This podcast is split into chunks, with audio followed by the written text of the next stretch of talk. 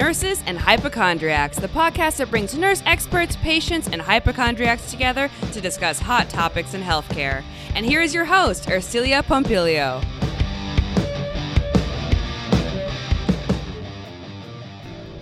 Living in the city of Los Angeles is pretty freaking amazing. But it can also be a scary place, especially in downtown Los Angeles with the recent surge in the homeless crisis. Many of the homeless that live in downtown have mental illness.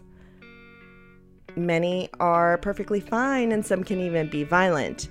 But that doesn't mean that we have to walk around in fear.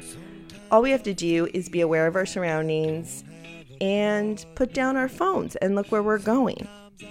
Today's guest is Beverly Baker. She's a creator of the Metropolitan Finishing School, where she teaches asphalt anthropology. She's developed and taught personal safety courses for residents of LA, Skid Row, LAPD's Community Police Academy, corporate clients, women's shelters, colleges, universities, public school districts, and the general public for the last 20 years. This is an episode you won't want to miss because you're going to gain your street smarts. Stay tuned. And welcome to Nurses and Hypochondriacs, Beverly Baker. Hi, thank you.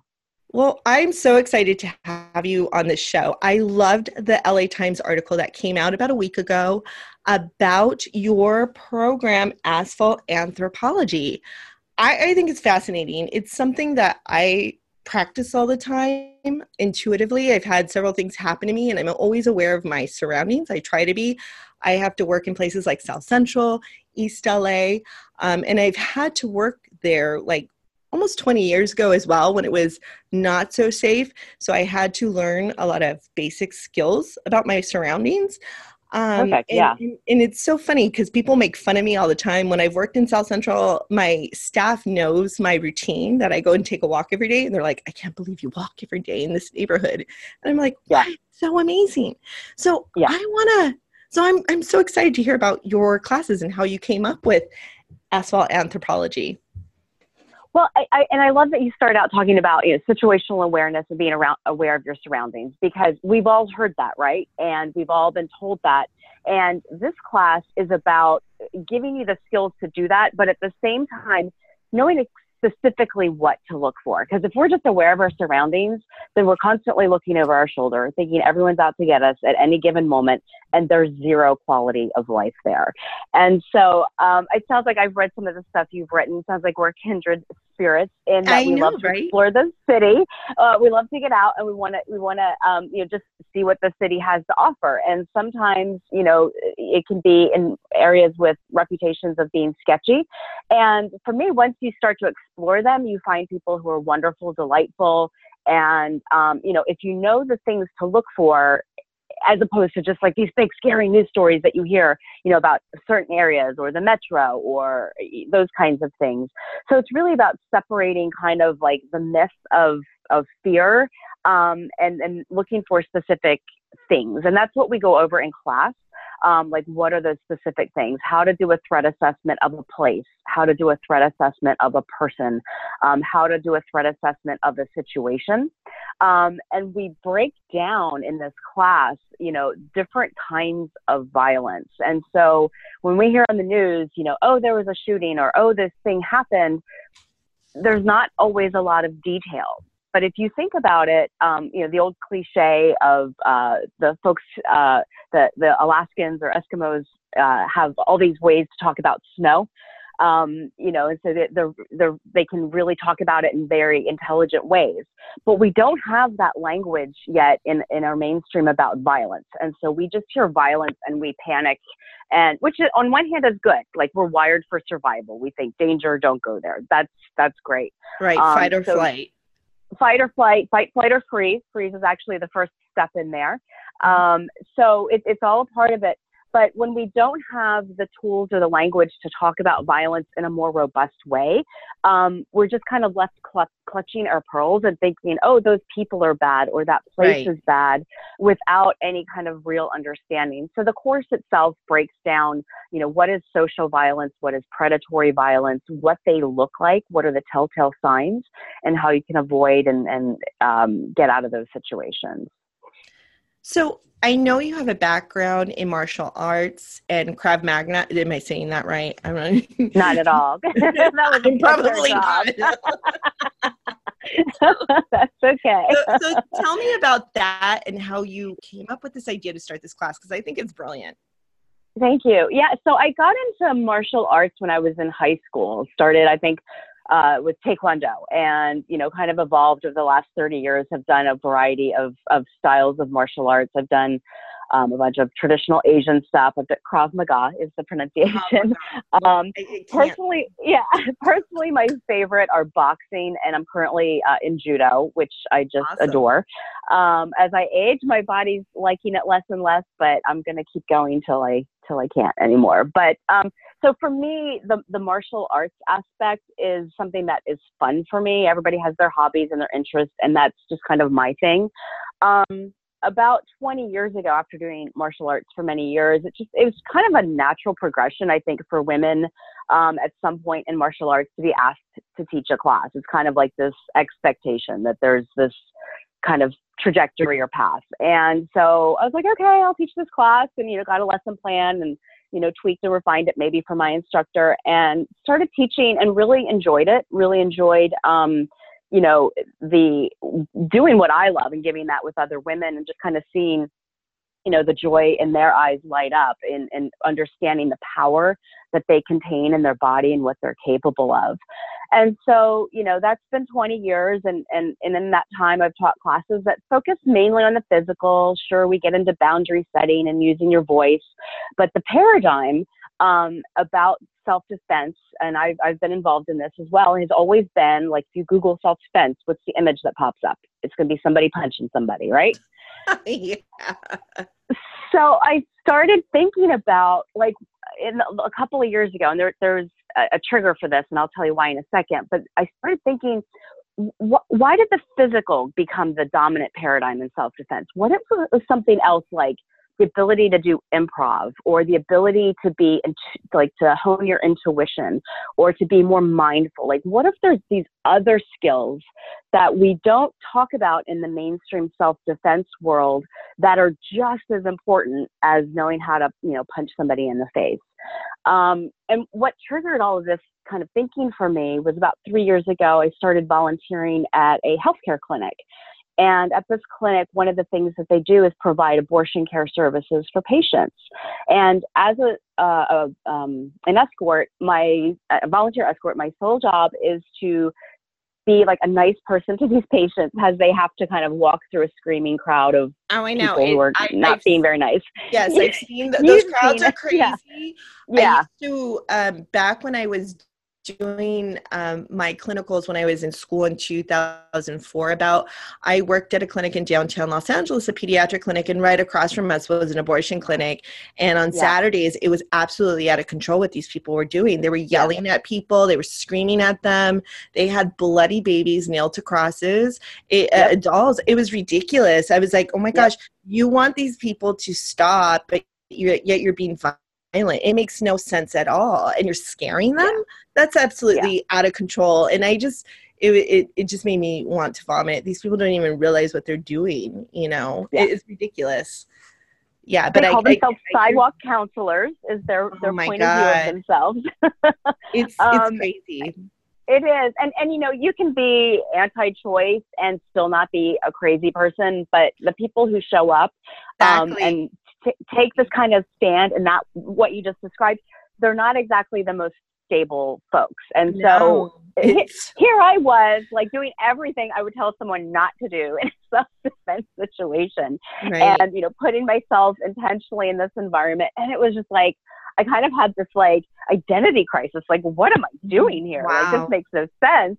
Um, but it, it forced me to kind of go deeper with um, studying violence, how it unfolds, what the predictable patterns of it are, because my goal is to create a safe environment. So as an escort, I'm not there to like counter protest or have a conversation or argue with anybody.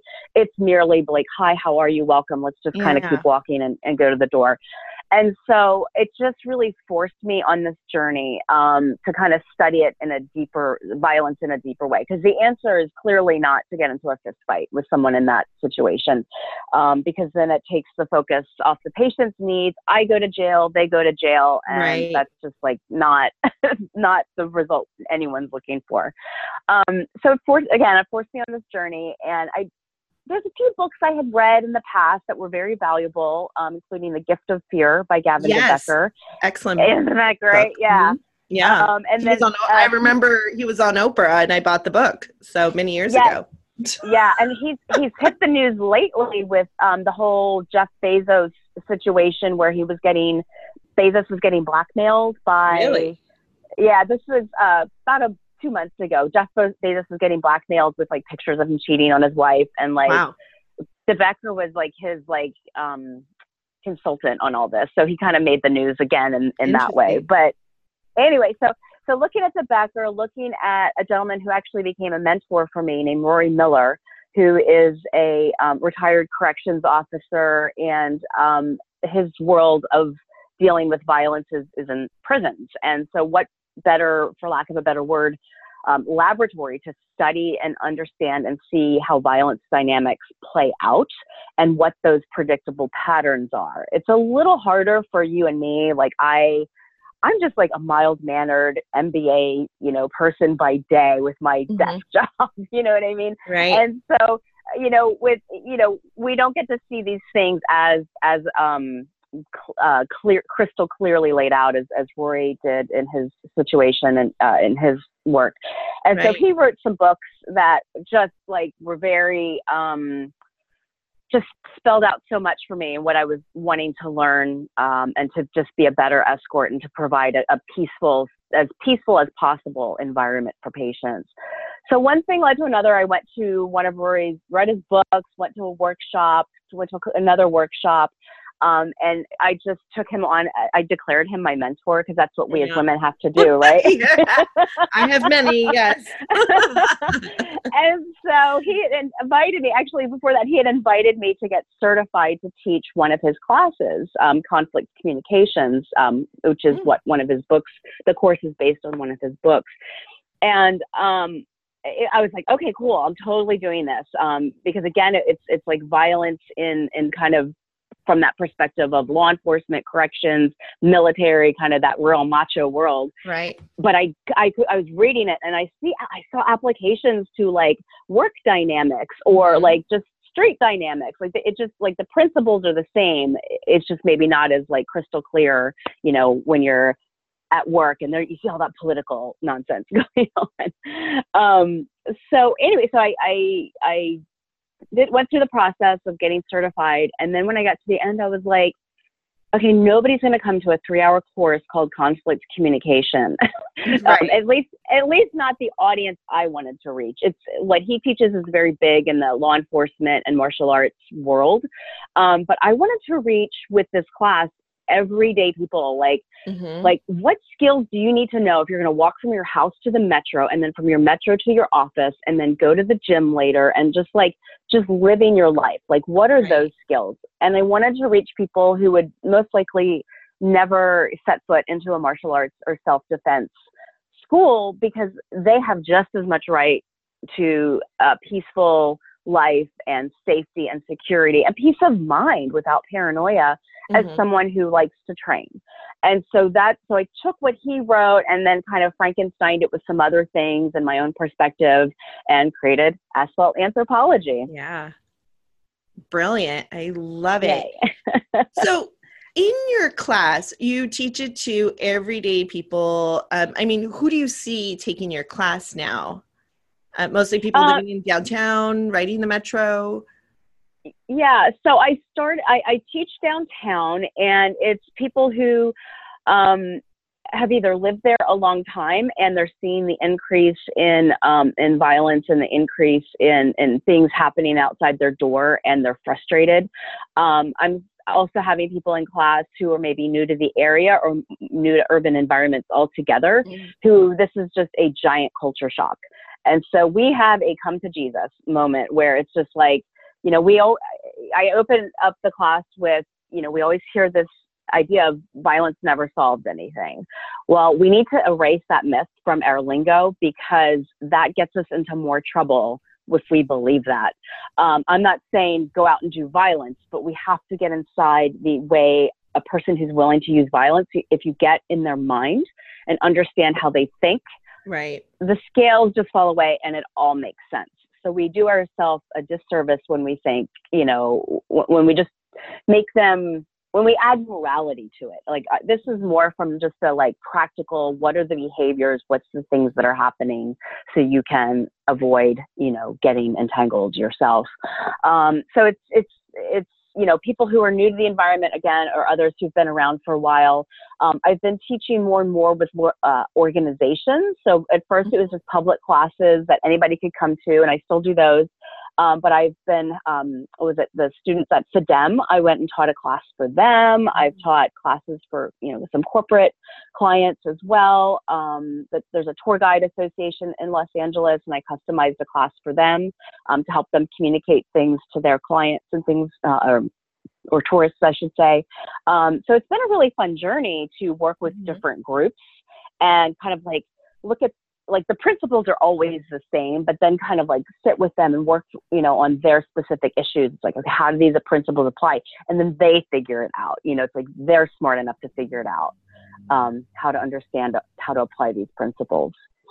Right. And I think it's great going through the article. What I saw is like you pointed out that women always want to be nice to people, you know, because that's what yeah. we're great and we have to be nice. If somebody comes up to us and you're, oh, I have to be nice, and that's what gets women murdered, right? A lot of the time.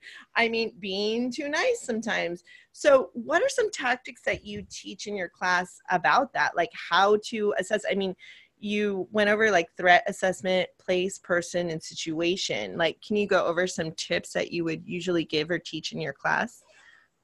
So let's let's do a little more myth busting here. Um, you mentioned uh, I talked about threat assessment of a person. So um, we talk. It's really easy to look at the news and be horrified and think I'm going to walk out my door and get murdered.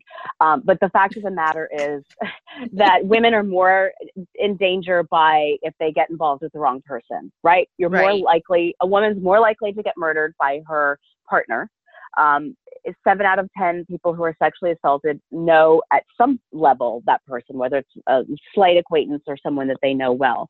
And so, you know, let's get really real about that, that, you know, th- and there are red flags to, to, folks. You know, if you're involved mm-hmm. with someone who has a violent past, who always trashes their ex, who everything is that ex's fault, um, right. you know that kind of thing so if you if you're involved with someone and you see that violence is okay for them then um, you know that's just, those are huge red flags, and mm-hmm. you know that that's like the low hanging fruit. Like if you can manage like your relationships with your significant others so that you're not involved with a violent person, that's going to get you like nine tenths of the way there.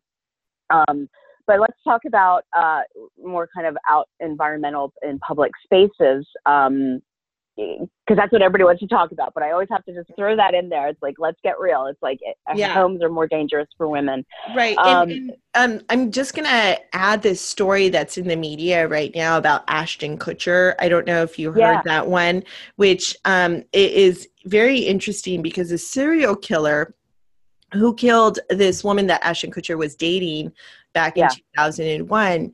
This man was um, the neighbor of these women that he killed and he was watching right. them which i thought was very right. interesting and and yeah, i mean we, so, we tend to trust our neighbors but then again i'm sure he showed some signs of just being weird i you know i, I don't know but or well, very personable that's a really good point to kind of bring back to like the whole being nice thing so i don't know clearly I wasn't there and I don't know the ins and outs of that relationship. But a, a, predator, especially someone like that, what they really rely on for women is the idea of that we're going to be nice, that we're going to do the socially acceptable thing.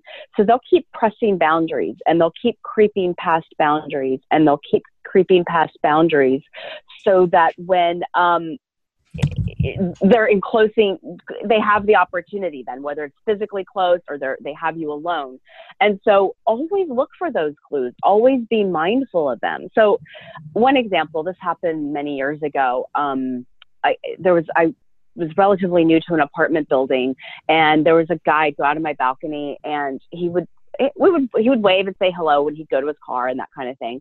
Well, one day um, he showed up at my door and he just knocked on my door, and I thought that was a little strange, but I let him in, and we were just chatting, and there was I, I can't tell you what the behaviors were, but it was just that kind of gut instinct that, you know, something's not right here. And so I said, Hey, I'm going to go get this thing out of the other room. You stay right here. I'll be right back. Like I was really explicit in my language mm-hmm. to him. Mm-hmm. Right. And I go in the other room. And the next thing I hear is my Labrador retriever, who like never met anyone she hated. She was like the most friendly dog in the world. The next thing I hear is I'm in the other room. I hear rah, rah, rah, rah, rah, wow. like bloody murder. And I come running out and she's between my the doorway and this guy, and she was losing her shit. Wow. And sorry, I'm, I'm going to make your engineer. No, no, no, no, You know what? I, it, everybody is free to be themselves on this show. Okay. We do, yeah. so, um, so here's the thing. So my beautiful, wonderful dog whatever like i picked on some up on something and then my dog picked up on something and then after that interaction i was like hey i was i was really nice. I was like hey dude i think you should probably leave and he left.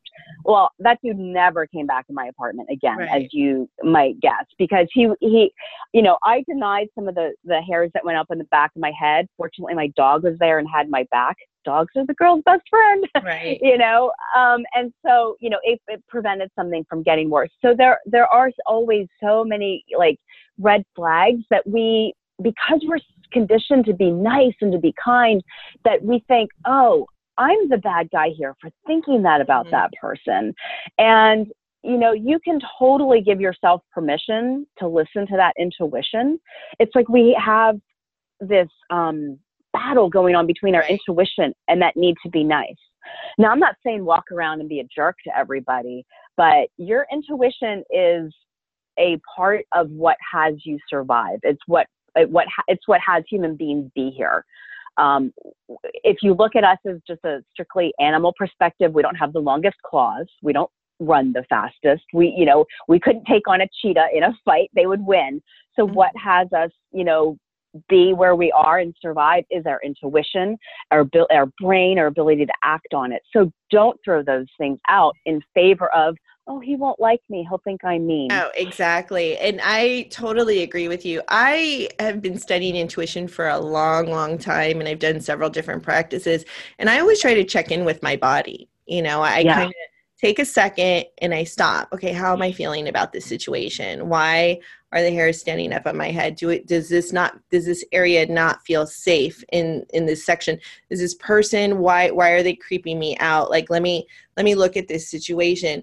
And I also, you know, teach storytelling classes and I could see even in people's words or in people's text messages that they send me i'm like wait a minute this this is weird even in an emoji it's just my intuition um, how I can yeah. read this energy that's coming through and yeah. um and i think people don't understand energy or how it works but it's it's it's very real it's very interesting and it's all about checking being um being connected with yourself and checking in you know I, yeah. that has a part to do with it. It also has a part to do with um, your experiences in the areas mm-hmm. you know mm-hmm. uh, as well. Because a lot of people will project their fears onto you like oh don't go here because this happened to me.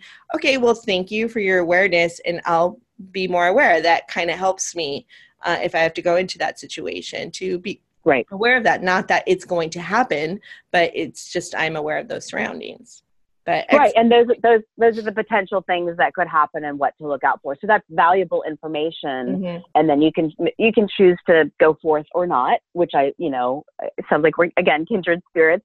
Yeah, like yeah, go yeah. Forth, but you know you go in with your eyes wide open. And, you know, I remember when I first came to LA and I was exploring and I was downtown and was having a good time. And then I suddenly wandered towards Skid Row and mm-hmm. I was like, it, this is like almost 10 years ago now. And I was like, holy shit, it looked like a zombie movie. And I just turned around and got out because it's like, what do I have to prove to like walk around there? There's plenty of mm-hmm. other places I can explore. It's a little different now. I teach classes in Skid Row, so I, I am there more often, um, but I've got a bit more information and I, and right. I work with folks. So I know kind of who's who and what's what. So yeah, like never, like again, a, lot of what I teach comes from that urban explorer kind of fun thing. But like, don't be stupid either. Like, just Right. don't be stupid. Exactly. My friend, um, I, I used to visit a friend who had a loft right on San Pedro Street, about a block away from the mission. And Mhm. you know, she had to learn street smarts. I mean, she knew where the P lines were, and she's like, "Gotta, Yeah. gotta jump over the P line." She knew what areas to go in to where we could walk and be safe if we were going to the bars, and what time we needed to take a Lyft home. I mean, she was so like on point, you know, and she'd know um, she'd she'd watch body language she'd watch um, eyes you know um, just uh, she'd make eye contact you know she would she would just know and she would know where the cops were. And she was very well versed. And she was Yeah. this little thing you know and she's the metro. And stuff i was just amazed on how street smart she had gotten living down there. And and that she loved living down there you know and she loved her loft and all the places that she could go. Um, but she was also very very street smart. I mean um, and, and she would tell me like oh yeah i saw these people having sex across the street uh, from where i live and i just you know had to just be like okay and acknowledge it and, and go up Right. to my place and um, but yeah very interesting. I myself grew up going to downtown. I'm uh, a local native los angelino and my Yeah. mother um, like i said to you in the email was a seamstress. So we had to go down to the uh, fashion district 8th and 9th Oh, street yeah. all the time Yeah. to shop. And my mom knew. I mean here she's this uh, little italian lady but she was very very street smart. And she had been going to downtown for many years ever since she was 21 years old working in the fashion district you know um, and she'd have to take the bus but she was so street smart. She knew where to park. She knew she knew the parking guy would watch her car and he'd be safe and how you know how much everything costs and where to walk. And she would teach us that also and to watch certain people not to be afraid but to be smart you know? And, and smart, even yeah. we would travel because we traveled to italy and my mom would be very savvy and she would sew uh, little pockets into my dad's pants so that he could keep his passport and his money um, you know and avoid the pickpocketers and stuff. And we never had bags on us when we would walk back in the day um, or any jewelry on us and stuff like that. So yeah very very interesting. Just not to bring attention to us. And i remember once my dad actually almost got pickpocketed because he was trying to be nice to this lady because she had three Ah. kids with her. And he's Yeah, like yeah. oh i feel so bad. And he kind of was behind us and he had a video camera and she just went right into his pants and he grabbed her hands you know and um, he was like see it was a good thing i have my little you know um, pocket Your mom took care of it, yeah. But Yeah. see, that that points to what we're just saying of- in terms of like she was playing on his good nature of like, Right. oh, and of course, who's gonna not have compassion for someone with with three kids? And it's like, you know, can you balance that with understanding like the dynamic? But something you said earlier really struck me, which is to- you talked about your mom, you talked about your friend who lived on San Pedro. They're both female and they're both rather sound small in stature. And yet they knew like how to take care of themselves. And and it kind of goes back to what we were saying earlier about you know this paradigm of self-defense. Like why is it that the rock and sock'em i'm going to punch you like is the dominant paradigm and so you know there's so much wisdom in your friend in your mom and and your experiences Mm, that you know those are the conversations that uh, it's time to bring those forward because right. you know, as much as I love, you know, training physically, and there's so much value in someone taking the physical training both to prevent and also to heal, tons of value there. There's there's there's all that gray area that leads up to a a violent act. That like, why are we tolerating all that gray area? You know, that's making our life miserable. We're living in fear. We're you know maybe enduring some harassment that you know we we could not endure. So it's there's this whole kind of um, different perspective that I'm really wanting to bring to the self defense. Mhm. It's happening in the self defense world. I haven't seen it happening in the mainstream. I think the mainstream person thinks of self defense as I'm just going to punch you, and Mhm. you know the folks in the industry are like really bringing new um, new perspectives to that, and I'm working to bring that to the more mainstream. Well, I think that's a great perspective because now, even in, in the hospital setting, there's been a lot of violence too. And there's Yeah. all these laws that uh, states are trying to pass so that healthcare workers are protected. Uh, because now a patient can go ahead and assault you, and it's okay. They don't get. Um, nothing happens to them. You know, they're like, oh well, they're a patient. You know, meanwhile, Yeah. either, like one nurse in New Orleans, I believe, um, got assaulted uh, in the psych ward. Uh, and I think a couple days later, because of her injuries, she ended up dying. Um, she had some kind of Oh my God. So it was really Yeah. um, sad. So so this is a lot of talk too, and just to beware if your patient is going to be violent. And I know again, as nurses, um, as healthcare providers, we always want we have that compassion for our patients. Oh well, you know it's not their fault, this and that. But you still have to be aware, and you still have to be smart. I mean, I've been in situ- I was in a situation a couple months ago where um, I was in South Central. And um, someone, a, a family member, started to get violent. I think she had mental health issues, and she started to verbally abuse and um, attack my medical assistant. And she even chased her into our office, which is the private area. And so I had to get up and I had to go talk to her. And have a different um, i have different tones. I don't know if you teach that in your class um, where I, I have my like sweet tone when i'm talking to my pediatric patients but then if i am being assaulted i will get my like you say your bubble and i get my bigger self and i'm like excuse me what's going on here? To where the person Yeah. will back down. You know i'm not like oh are you okay? You know because that's not Right. going to work. Um, and so she kind of backed down and i told her you know and I, I threatened her and i said you will not be seen if you are threatening us you know this Yeah. and we did have um, we had security there. Um, she got upset. I went ahead and called one of the administrators out who is not a healthcare professional. She's just an administrator. She was the assistant to the cmo she came out and she made me see this person. I was like no she's violent you know like and so Yeah. she came in with me and we saw her and then she's just started off with all these other weird things and i kept saying you know something's not right here and she Yeah. was listening to me she was thinking oh well she's a patient we need to see her and her kid it turns out that that parent didn't even have um, custody of his child so we shouldn't have been seeing her in the first place there's always like other Ah. issues yeah so it was kind Yeah. of like eh. you know and in healthcare it's always nice when people have your back and kind of will go with what you're saying instead of forcing you to do something that you do not agree with you know i'm just like it's all well, good for you stuff. for like really setting that boundary because you knew the history, you knew what was what was capable, Right. and this is not at all to um, you know with with the folks who are mentally ill if they're in the throes of something, they're unpredictable, right and that's dangerous. And so, and that's not to say that you know mentally ill equals dangerous. And and I have no, folks that I love absolutely not yeah deal with stuff.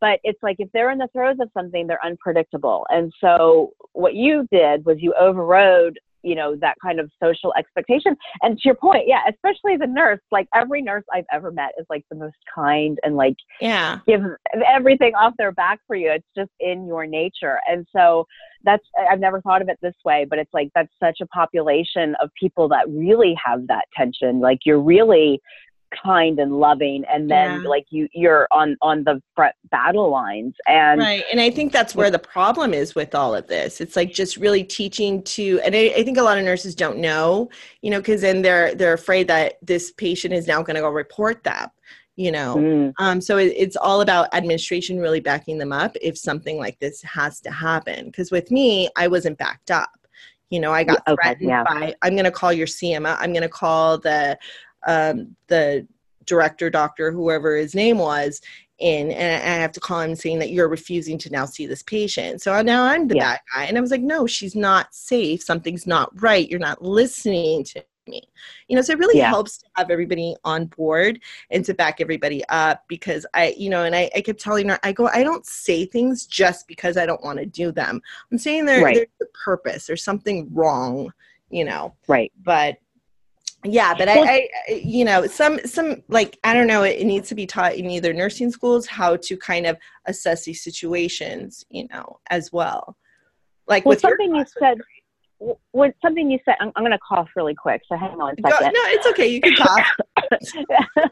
battling that head cold No worries. Um, something you said a moment ago about that story and how you the tactics you used were brilliant because you talked about you know, using your voice in, in different ways. And so there's like, if you think of it as this like, you know, um, line and it's like on one hand you're super sugary sweet and on the other hand you're like this raging savage like you've got all these tools in between and all these tones and all these words and all these like pitch and rate and like you can like play with that and like just recognize if the patient is in a certain place this tone and um, pitch and rate may not be appropriate. I may right. not want to go to raging raging person yet, um, right. Rage, I don't mean anger, but I just mean that that kind of like, ah, this is not happening. Yeah, um, it's it's so, more like being like, um, what is it? Uh, authoritative, I guess. Yeah, is, a more yeah. professional way of saying it. You know, like, hey, you know. yeah. So so back to Rory, who I'm just going to steal yeah, from yeah. him. He has he has this great analogy of something called plastic mind, and this is a really great physical drill, but it also um, is wonderful for, um, for for problem solving in general. And the idea of you don't have to always be you when you're solving a problem. And the example is if if someone's in the military and they're having a hard time, you can either be the drill sergeant and yell at them and make them do 100 push-ups, or you could be the chaplain and be like, "Hey, dude, what's going on? We need to yeah. talk." And there's, you know, so you as a nurse, like okay, I need to put on my my literal nurse's hat right now and just mm-hmm. like get you know talk to you and, and figure things out or maybe i need to put on a reporter hat and ask right. a lot of questions or maybe i need to put on my wonder woman hat or lasso right. and you know really really be strong and clear in those boundaries so it's you know if you can kind of you know, for a nurse, if you can kind of come up with like different scenarios that you might mm-hmm. bump into, you know, depending on what the context is, like, okay, I definitely need my my kind, loving nurse. I also need my maybe my nurse Ratched. Sorry to right, bring up right. a stereotype yeah, there. You. Yeah, you know? Nurse Ratched you know, is like, not a she's not a bad person. I mean, um, yeah, that's a yeah. whole other episode yeah. go into. She's not a bad person. I mean, people were messing around, and she, she I mean, they, they, were rocking her world. I mean, they were messing up her her world. She's like, "What? Wait a minute. Let's remember who the boss is here." You know? Good. Um, ah, good point. So, so that's. I, I, mean, she gets a bad rap. I, I want to do a yeah. whole episode um, on just really uh, dissecting her character which I, I don't think i rewatched the movie recently i don't think she's a bad person she's keeping uh, she's keeping order in a mental asylum in a mental hospital. I mean, I need to go back and rewatch it now after yeah. this conversation because I yeah because she she definitely gets the bad rap. But see, isn't that what we do to women who like like draw a boundary and, and yeah, hard about it? Them. Like, vilify them. We, yeah. They're bitches or they're this or right. they're that. They're the and villain. So yeah. yeah, they're the villain. And so, um, you know, if if you are a nurse or if you're whatever you are, and you just you know you have maybe an issue with a kid or a patient or a, a, person at work, it's like, okay, I need to put on my, I, I need to be the priest now and go, you know, mm-hmm. confessional or the reporter and ask questions and just kind of play with that and have some of those ready and available for you and be able to step outside like, oh, I could never be that firm with a patient. Well, then don't be you. Be then someone don't be, who can, can do it. Right, right. And it, and it's tough. I want you to go ahead and talk about a little bit about body language and maybe personal bubbles on what you and, assessing um, just people when you're going down the street. Um, I know, like I said, when I was wor- uh, working in South Central recently, I would go on my um, midday walks. I'd have an hour lunch break and I'd go for a walk and I had my routines. When I was walking in one section of South Central, um, and it was going towards Los Angeles. I felt very, very safe. There were a lot of people there that I would have to, you know, look at, see what's going on. Sometimes there was farmers market and it was really nice. And I had my routine of where I would go. My staff was like, you should try walking on the other side. So I would walk the other side because there was a Starbucks um, up a few blocks up. However, I felt very, very unsafe. I mean, there were a lot of more vacant buildings, a lot of more shady, sketchy characters, you know uh, not very populated. So I just got a weird vibe. I did it once and I was like, okay, this is not my walk. So I need yeah, to, yeah. you know, I'm uh, the reason why I'm walking is I'm trying to clear my head. I'm trying to relax. I'm trying to, you know, get a different environment. I have my friend at the restaurant that I go see every day, and it's just a routine that I have um, as part of my day. But just talk a little bit about personal bubbles, body language, um, and stuff that you teach in class, what to be aware of. Yeah. So, um, in terms of body language, um, there we we go through things that a bad guy looks for. So, a bad guy is always um, a, a bad guy doesn't want to get hurt either. You know, they're going to take someone on because they feel like they can. Um, and so, if someone sends a clue that you know, if if they're afraid to make eye contact, if they're hunched over, if they're walking, you know, unconfidently, that looks like an easy mark to a bad guy. Um, so if you can disrupt that script and, you know, I, a question I get very frequently is people want to know, should I make eye contact or not? And mm-hmm. the answer to that is always, it just depends on the context. There's no like, I can't write you a prescription and that's the way it is. It depends on the context. Now, if you, if someone is targeting you and you're afraid to make eye contact, um, well, I'll, let me back up for a second. If you don't make eye contact, and we usually don't because it's like, oh, then that's gonna we're gonna that means there's a connection that draws them in. So I totally get the not making eye contact. But then a place where it's appropriate is if someone's targeting you, and if you are afraid to make eye contact, you just look even weaker to them um, and something that they can take. And you can make eye contact and you can do it. We could, remember we talked about that kind of range of vocal tones before. There's like yes. this whole range that you can play with. And, you know, sometimes someone, I feel like I'm being targeted and I just look them in the eye and be like, oh, hey, what's up? And just yeah. like, you know, super friendly. And mm-hmm. sometimes it's a little more like, hey, what's up? Yeah. You know, and like, like the pitch changes a little bit and you know you can play with that along you know whatever. So you don't have to come across as like being overly fearful or overly aggressive but just making that eye contact to be like oh hey i see you. What's up? Mm-hmm. and i see you and you see me and we all know what's going on here kind of thing. Um, so that's a big question i get um, in terms of uh, body language and behavior. Um, and then a, a, thing that I do after one of after my classes is I give everybody a bingo card, oh. and it has all these behavioral things that we talk about in class regarding threat assessment and, and you know bad guy behavior and that kind of thing. And so um, only the first five people who sign up get to go because it makes more sense if if it's a smaller thing. So, but everybody gets the card.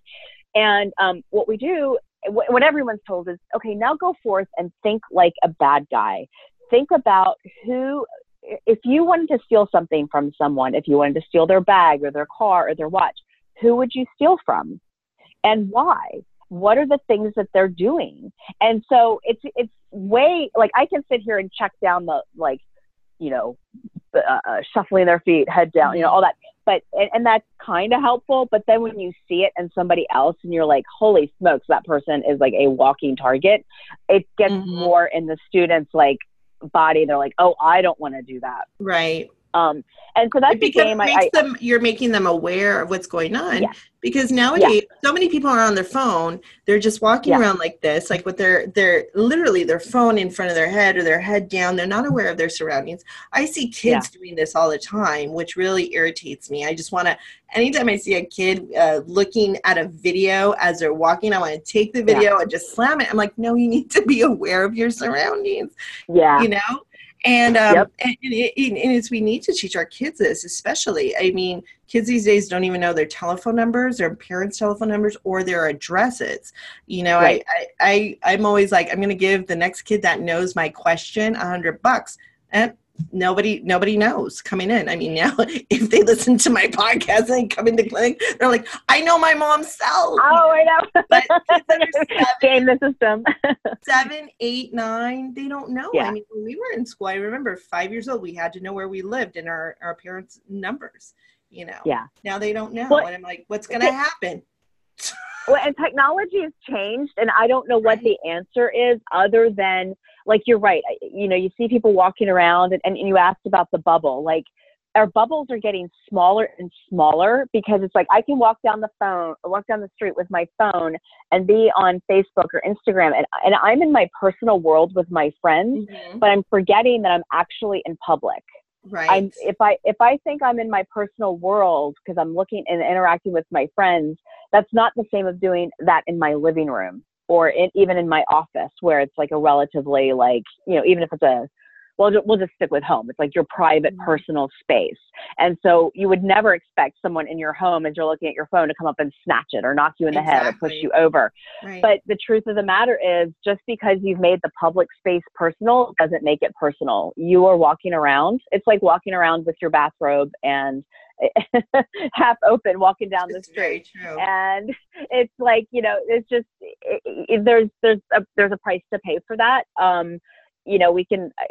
I, I, I kind of try to avoid the whole like don't shake my finger, don't do that because it's I don't think it's effective. But it's like and we and we dissect in the class we dissect videos and we look at behaviors that people um, the bad guys are doing that predict the violence that's about to happen. And you know when people whether and some people are on their phone some people are not but whether you're on your phone or not they're in this like their own world. And like who, who among us isn't walking down the street like thinking about you know our our uh, grocery list and that email you have to return and that project that's due tomorrow. Like those are distractions that have our bubble be really small as well. Mhm. um, but you know and, and of course we're not going to always it's it's really a practice of mindfulness as you're out and about and we're not going to get there at 100% of the time but you can do it like if you do it the majority of the time that's a lot of progress. So as you're walking down the street you know you're it's not like okay i'm just focusing on the four or five or whatever Mhm. feet around me it's like what's happening halfway down the block that person Sure. is flipping out Mhm. and I don't think I want to walk by that person. You know, you can see those things well ahead, and we see videos, we dissect videos where people literally walk into shit Mhm. shows Yep. um, because they didn't see it until they're on it. Right. And those are all great points that you bring up. Like I said, I love, love, love the class. Um, as we wrap up here, any um, points that you want to bring up, any tips, um, anything that we missed? I mean, we covered a lot, which is awesome. And I would love to take your class one day. And I'm sure our listeners would like to take your class. And I'm going to go ahead and leave a link. Um, and can you tell us like where to find you? Yeah, sure. So uh, my uh, the name of the, the business is called Metropolitan Finishing School. The idea of these are the things you need to know for living in the city. So asphalt anthropology is my kind of introductory course. Um, it's an hour and a half, and um, it's it's I give information, but there's a lot of discussion. We we do we do analyze the videos. Um, and then I have um, some follow-up programs that you um, you can do something called sidewalk sociology with me, where we kind of do a walkabout which is a lot of fun. Um, and then I also have a nine week fitness and physical class where we kind of expand on the concepts of asphalt, but we like we have nine weeks to like dive in deep. Um, I'm on Instagram where I do tips about like kind of street dodges and how to avoid Awesome. nonsense. Um, and what else? And I don't do Facebook. I'm not a Facebook person. So that's Yeah, like I the last place you'll Facebook- find me. Yeah, Facebook is kind of going by the wayside. I think Instagram is it now, a little bit of Twitter, Yeah. But um, awesome. And I will add those links. Thank you so much for talking to us, Beverly. This was a lot of fun. And yeah, that's awesome. And again, um, her links will be at the end of our podcast. And thank you for listening, everyone. Can I say one more Sure, thing? one One thing, more thing, ahead. which which is we talked about a lot of hard, scary Yeah, things, yeah. but the the truth of the matter is, the more you pay attention, you realize it's not as scary as you think.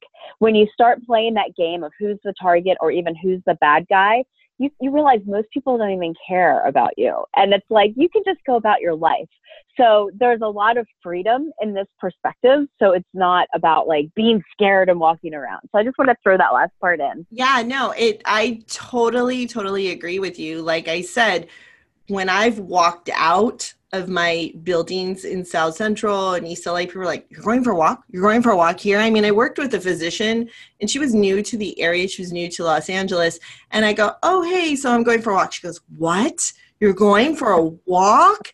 and I'm like, Yeah. They're like, It's just Oh, I would never go for a walk. I mean, there's so many beautiful things to see. You're Uh, missing I mean- out if you're scared. Yeah. yeah it's it's just like there's so many amazing i mean the culture is so awesome everybody says there's no culture in los angeles that's a lie there's so much interesting culture i mean Yeah. and it's just like the things that you see the food that is cooked the people that Yep. you see it was so great for me because I would walk and I would see some of my little patients and they'd be like, doctora, doctora, and they'd be waving. I mean, so it, it has, it, it's neat. It, gi- it gives you this urban feel and, and everything. It- It's just different. It's a very community thing, which I think we're also losing because of social Yeah. media. We're losing that sense of community. So it is a very neat sense of community.